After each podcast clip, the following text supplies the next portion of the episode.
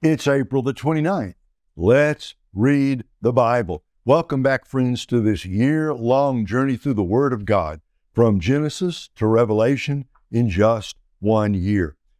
Today, we're going to read four chapters 1 Samuel 19, 20, 21, and 22. We're deep in the story of Saul and David, the early years, David's early years, as he is rising up. He's not yet king. I, I suppose you could say it this way if you made a graph, uh, Saul's line is going down, David's line is going up. Now, before I read, let me just encourage you, in case you are new to this whole project, if you don't have a reading guide to tell you, follow along what we're doing day by day, go to keepbelieving.com. Right there on the front page of keepbelieving.com, you'll see a link that says reading guide. Click on it, download the PDF. It explains what we're doing, gives you a daily guide and a monthly guide. We hope you will download it. It is free, of course. Now, today, 1 Samuel 19, David's on the run. Chapter 20, uh, Jonathan is going to protect David. Chapter 21, uh, one of the funnier little parts of this story, David runs for safety into Philistine territory and to protect himself from the Philistines, he pretends he's insane. And then in chapter 22, Saul, in his paranoia, goes worse and worse, spirals ever farther downward. First Samuel chapter 19. Saul ordered his son Jonathan and all his servants to kill David, but Saul's son Jonathan liked David very much. So he told him, My father Saul intends to kill you. Be on your guard in the morning and hide in a secret place and stay there. I'll go out and stand beside my father in the field where you are and talk to him about you. When I see what he says, I'll tell you. Jonathan spoke well of David to his father Saul. He said to him, The king should not sin against his servant David. He hasn't sinned against you. In fact, his actions have been a great advantage to you. He took his life in his hands when he struck down the Philistine, and the Lord brought about a great victory for all Israel. You saw it and rejoiced. So why would you sin against innocent blood by killing David for no reason? Saul listened to Jonathan's advice and swore an oath, As surely as the Lord lives, David will not be killed. So Jonathan summoned David and told him all these words. Then Jonathan brought David to Saul, and he served him as he did before. When war broke out again, David went out and fought against the Philistines. He defeated them with such great force that they fled from him. Now, an evil spirit from the Lord came on Saul as he was sitting in his palace holding a spear. David was playing the lyre, and Saul tried to pin David to the wall with the spear. As the spear struck the wall, David eluded Saul, ran away, and escaped that night. Saul sent agents to David's house to watch for him and kill him in the morning. But his wife, Michal, warned David, If you don't escape tonight, you'll be dead tomorrow. So she lowered David from the window and he fled and escaped. And Michal took the household idol and put it in the bed, placed some hair on its head, and covered it with a garment. When Saul's agent, she, when Saul sent agents to seize David, Michal said he's sick. Saul sent the agents back to see David and said, Bring him on his bed so I can kill him. When the agents arrived, to their surprise, the household idol was on the bed with some goat hair on its head. Saul asked Michal, Why did you deceive me like this? You sent my enemy away and he has escaped. She answered him, He said to me, Let me go. Why should I kill you? So David fled and escaped and went to Saul, Samuel at Ramah and told him everything Saul had done to him. Then he and Samuel left and stayed at Naioth. When it was reported to Saul that David was at Naioth and Ramah, he sent agents to seize David. However, when they saw the group of prophets prophesying with Samuel leading them, the Spirit of God came on Saul's agents, and they also started prophesying. When they reported to Saul, he sent other agents, and they also began prophesying. So Saul tried again. They sent a third group of agents, and even they began prophesying. Then Saul himself went to Ramah. He came to a large cistern at Secu and asked, Where are Samuel and David? At Naioth and Ramah, someone said. So he went to Naioth and Ramah.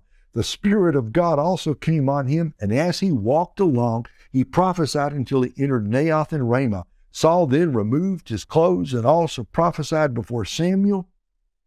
He collapsed and lay naked all that day and all that night. That is why they say, Is Saul also among the prophets? 1 Samuel 20. David fled from Naioth and Ramah and came to Jonathan and asked, What have I done? What did I do wrong?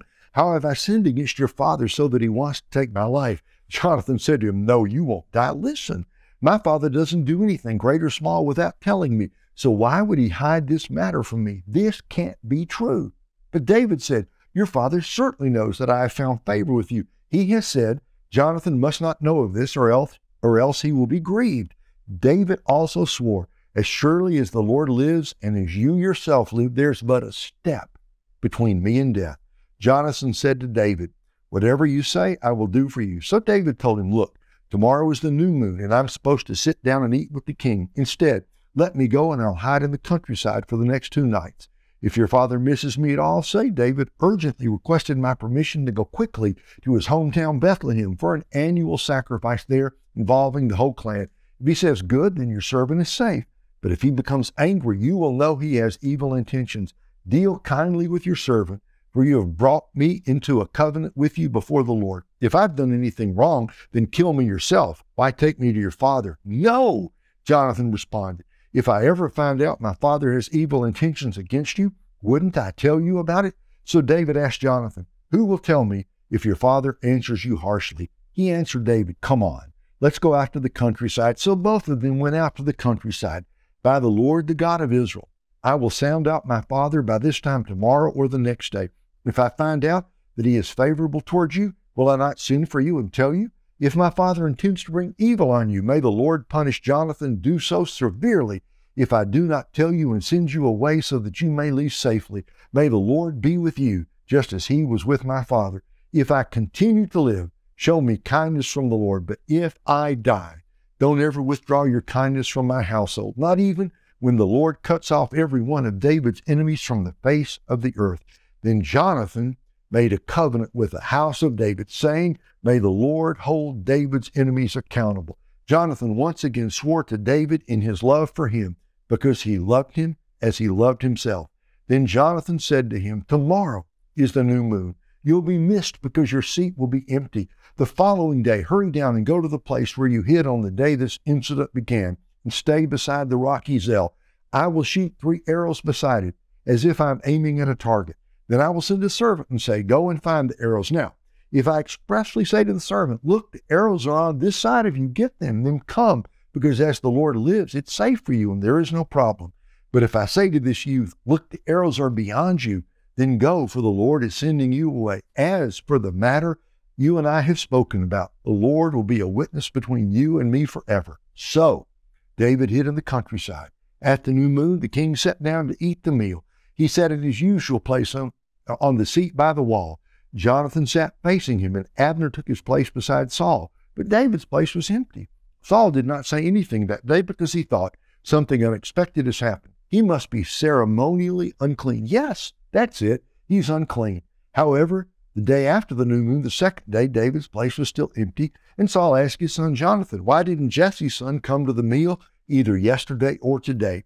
Jonathan answered, David asked for my permission to go to Bethlehem. He said, Please let me go because our clan is holding a sacrifice in the town, and my brother has told me to be there. So now, if I have found favor with you, let me go so I can see my brothers. That's why he didn't come to the king's table. Then Saul became angry with Jonathan and shouted, You son of a perverse and rebellious woman, don't I know that you were siding with Jesse's son to your own shame and to the disgrace of your mother? Every day Jesse's son lives on earth, you and your kingship are not secure. Now, send for him and bring him to me. He must die. Jonathan answered his father back, Why is he to be killed? What has he done? Then Saul threw a spear at Jonathan to kill him. So he knew that his father was determined to kill David. He got up from the table fiercely angry and did not eat any food that, that second day of the new moon, for he was grieved because of his father's shameful behavior toward David.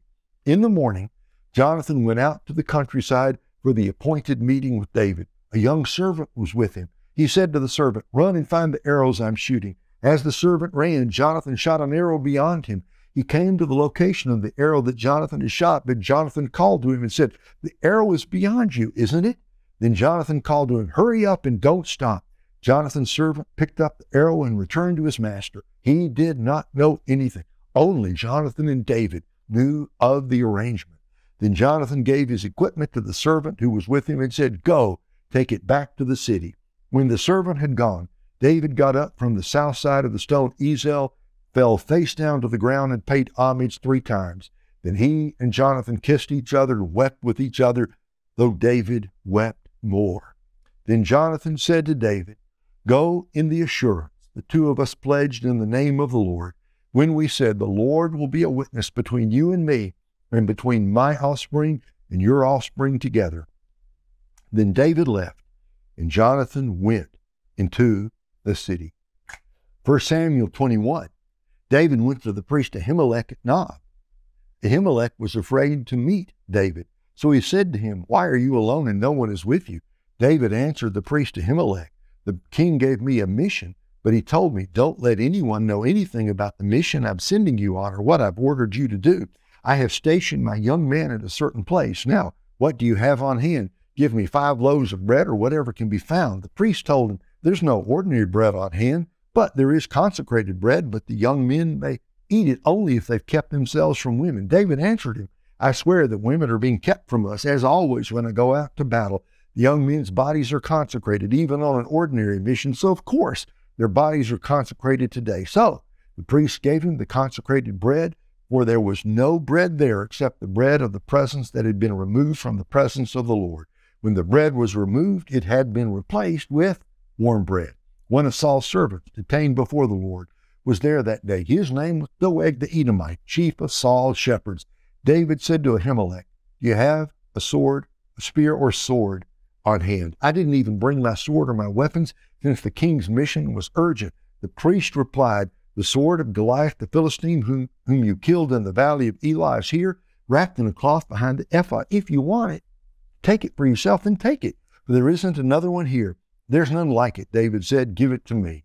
David fled that day from Saul's presence and went to King Achish of Gath. But Achish's servant said to him, Isn't this David the king of the land? Don't they sing about him during their dances? Saul has slain his thousands, but David his tens of thousands. David took this to heart and became very afraid of King Achish of Gath. So he pretended to be insane in their presence. He acted like a madman around them, scribbling on the doors of the city gate and letting saliva run down his beard. Look, you can see the man is crazy. Achish said to his servants, Why did you bring him to me? Do I have such a shortage of crazy people that you brought this one to act crazy around me? Is this one going to come into my house? 1 Samuel 22. So David left Gath and took refuge in the cave of Adullam. When David's brothers and his father's whole family heard, they went down and joined him there. In addition, Every man who was desperate, in debt, or discontented rallied around him, and he became their leader. About 400 men were with him. From there, David went to Mizpah of Moab, where he said to the king of Moab, Please let my father and mother stay with you until I know what God will do for me. So he left them in the care of the king of Moab, Moab, and they stayed with him the whole time David was in the stronghold. Then the prophet Gad said to David, Don't stay in the stronghold. Leave and return to the land of Judah. So David left and went to the forest of Hereth. Saul heard that David and his men had been discovered. At that time, Saul was in Gibeah, sitting under the tamarisk tree at the high place. His spear was in his hand, and all his servants were standing around him. Saul said to his servants, Listen, men of Benjamin, is Jesse's son going to give all of you fields and vineyards? Do you think he'll make all of you commanders of thousands and commanders of hundreds? That's why all of you have conspired against me. Nobody tells me when my own son makes a covenant with Jesse's son. None of you cares about me or tells me that my son is stirred up my own servant to wait in ambush for me, as is the case today. Then Doeg the Edomite, who was in charge of Saul's servant, said, I saw Jesse's son come to Ahimelech, the son of Ahitub at Nob. Ahimelech inquired of the Lord for him gave him provision. He also gave him the sword of Goliath the Philistine. The king sent messengers to summon the priest Ahimelech, son of Ahitub, and his father's whole family, who were priests in Nob. All of them came to the king. Then Saul said, Listen, son of Ahitub, I am at your service. My lord, he said. Saul asked him, Why did you and Jesse's son conspire against me? You gave him bread and a sword and inquired of God for him so that he could rise up against me and wait in ambush, as is the case today. Ahimelech replied to the king, Who among all your servants is as faithful as David? He is the king's son in law, captain of your bodyguard, and honored in your house. Was today the first time I inquired of God for him? Of course not. Please don't let the king make an accusation against your servant or any of my father's family, for your servant didn't have any idea about all this. But the king said, You will die, Ahimelech, you and your father's whole family. Then the king ordered the guards standing by him, Turn and kill the priests of the Lord, because they sided with David. For they knew he was fleeing, but they didn't tell me. But the king's servants would not lift a hand to execute the priests of the Lord. So the king said to Doeg, Go and execute the priests. So Doeg the Edomite went and executed the priests himself. On that day, he killed 85 men who wore linen ephods. He also struck down Nob, the city of the priests, with the sword, both men and women, infants and nursing babies, oxen, donkeys, and sheep. However, one of the sons of Ahimelech, son of Ahitub, escaped. His name was Abiathar, and he fled to David. Abiathar told David that Saul had killed the priests of the Lord. Then David said to Abiathar, I know that Doeg the Edomite was there that day, and that he was sure to report to Saul, I myself am responsible for the lives of everyone in your father's family. Stay with me. Don't be afraid, for the one who wants to take my life wants to take your life. You will be safe with me. I don't really think that last line would have been all that encouraging to Abiathar. There's so much going on here. There's so much trickeration. There's lying and deceit. That Michal lied to her father Saul. She said, Yeah, I, I put the hair on the goat's hair on the household idol, but David threatened to kill me. That was a lie. David made up the story to Ahimelech. The king sent me on a secret mission. I got my men. There was no secret mission. He didn't have any men with him. You got Saul not only wanting to kill David, he tried to kill his own son. There is so much going on here. It's all chaos. It's all chaos. Right now, it just appears as if this is, it's not just emotional chaos, it's, it's national chaos, it's political chaos, it's spiritual chaos. At this point in the story, how can anyone ever believe David will ever be king? He's running for his life. He's got a paranoid madman who's after him. And there's all this trickeration back and forth. But God, right over the whole story, the weakness of man, the power of God, how God works through weak men, weak women. He works through weak people because that's all he's got to work through.